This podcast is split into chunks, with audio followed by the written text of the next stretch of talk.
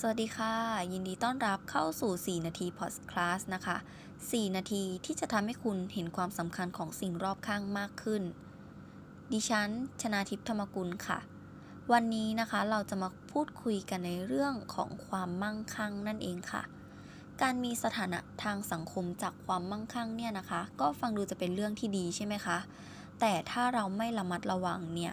บางทีมันอาจจะทำลายความฉลาดทางอารมณ์ของเราหรือว่า EQ ของเราลงได้ค่ะ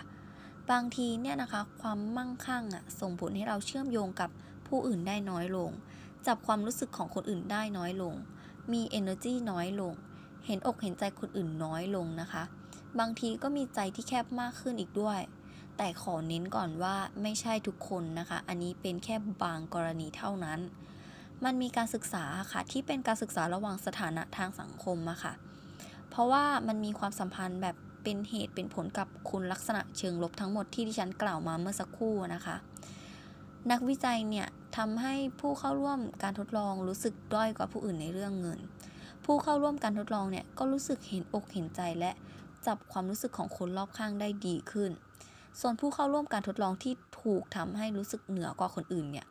กลับมีความเห็นอกเห็นใจน้อยลงค่ะ น่าเศร้านะคะที่ความมั่งคั่งเนี่ยทำให้เรามีแนวโน้มที่จะเป็น ที่จะแบบทำตัวไม่ดีอะค่ะหนึ่งในการศึกษาที่โดดเด่นที่สุดเกี่ยวกับเรื่องนี้บันทึกไว้ว่า คนที่ขับรถหรูราคาแพงเนี่ยนะคะ มีแนวโน้มที่จะจอดให้คนข้ามทางม้าลายน้อยลง หรือไม่จอดเลยเมื่อเห็นป้ายหยุด พวกเขามีความรู้สึกว่าเขาเป็นเจ้าของถนนมากกว่าคนอื่น และไม่คำนึงถึงความปลอดภัยของผู้อื่น สิ่งที่น่าขันก็คือว่าหลายคนที่ลนอยากจะร่ำรวยเพราะคิดว่า มันคงจะนำความสุขยั่งยืนมาให้ แต่ถ้าความสุขส่วนใหญ่เกิดจากความสัมพันธ์ทางสังคมและสถานะทางสังคมทำให้เราตัดขาดจากผู้อื่น ก็เห็นได้ชัดว่า การหาเงินได้มากอาจจะไม่ใช่เส้นทางสู่ความสุขที่ยั่งยืนก็ได้นะคะ อันนี้ไม่ได้บอกนะคะ เดี๋ยวจะหาว่าเป็นประเภทแบบ โอ้ยเงินมันไม่สำคัญหรอก อ๋อไม่ใช่นะคะ คนละประเด็นกัน ประเด็นก็คือว่าบางทีเนี่ย ในทางบริบทนะคะ การมั่งคั่งมากขึ้นเนี่ยต้องระมัดระวังด้วย ระวังตัวว่าเราจะเป็นคนที่แย่ลงว่างั้นเถอะค่ะ ในทำนองเดียวกันเนี่ยนะคะ การพยายามครอบครองวัตถุต่างๆ เช่น บ้านหลังใหญ่ขึ้น รถคันใหญ่ขึ้น หรือเสื้อผ้าราคาแพงขึ้นเนี่ย บางทีถ้าไม่ระมัดระวังให้ดีนะคะ มันจะกลายเป็นตัวทำลายความสัมพันธ์ได้ ส่วนหนึ่งเพราะว่าวัตถุพวกนี้เนี่ยนะคะ มันคือเป็นพวกที่เราเสียเวลาไปกับวัตถุนิยมอะค่ะ ความมั่งคั่งในทรัพย์สินเนี่ยมากกว่าจะใช้เวลาอยู่กับคนจริงๆอะนะคะ วัตถุนิยมเนี่ยจะทำลายความสัมพันธ์ของเรากับผู้อื่นได้ ถ้าเราไม่ระมัดระวัง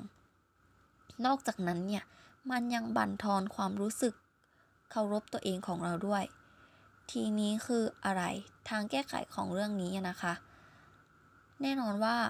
การมีความมั่งคั่งไม่ใช่เรื่องที่ไม่ดีอะไร เพียงแต่ว่าเราต้องเข้าใจมันเท่านั้นเองค่ะ ถ้าคุณมีความมั่งคั่งหรือสถานะทางสังคมสูงเนี่ยสิ่งที่ควรจะต้องฝึกทำบ่อยๆ ก็คือ ต้องไม่คิดถึงตัวเองมากเกินไป แล้วก็หันไปมองคนรอบๆตัวบ้าง ตระหนักว่าสิ่งของและประสบการณ์ที่ซื้อได้ด้วยเงินเนี่ย อาจทำให้คุณพึงพอใจได้ทันที แต่ความพอใจในระยะสั้นแบบนี้เนี่ย สามารถทำลายความสัมพันธ์และความสุขระยะยาวได้ คุณควรมองความมั่งคั่งเป็นความรับผิดชอบที่แสนวิเศษ เป็นโอกาสที่ได้เอื้อเฟื้อเผื่อแผ่ให้กับคนอื่น และเป็นแหล่งทรัพยากร อันอุดมสมบูรณ์ที่ช่วยให้ที่ช่วยสนับสนุนค่านิยมของคุณนะคะ คนที่เป็นวัตถุนิยมมาก ๆ เนี่ย มักจะไม่มีความมั่นคงทางจิตใจ แล้วก็มองหาสิ่งของนอกกายเนี่ยเพื่อใช้เป็นเครื่องมือบรรเทาความรู้สึกขาดอะคะ่ะ แทนที่จะมองหาความหมายของความสุขและความสำเร็จภายในตัวเองนะคะ รู้ไหมคะว่าอะไรคือสิ่งที่จะนำความสุขมาให้ ความสัมพันธ์ในชีวิตนี่แหละค่ะ คือทรัพยากรที่สำคัญที่สุดค่ะ ไม่ว่าจะเป็นความสัมพันธ์กับเพื่อน ครอบครัว ธรรมชาติ ชุมชน หรือแม้แต่สัตว์โลกก็ได้ เพราะฉะนั้นเนี่ยมั่งคั่งได้ แต่ว่าต้องโฟกัส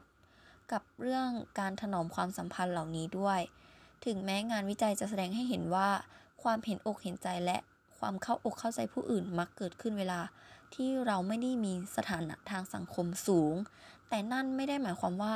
เรามีสถานะทางสังคมสูงแล้ว จะบ่งเพาะสิ่งเหล่านี้ไม่ได้ ถ้าคุณมั่งคั่งก็อย่าปิดหูปิดตาจากความทุกข์โดยรอบนะคะ ให้พิจารณาดู แล้วดูว่าเราสามารถช่วยเหลือผู้อื่นได้อย่างไรบ้าง การใส่ใจความต้องการของผู้อื่นทำให้เรามีความสุขที่ยั่งยืนนะคะ ขอบคุณที่ติดตาม 4 นาทีพอสคลาส สวัสดีค่ะ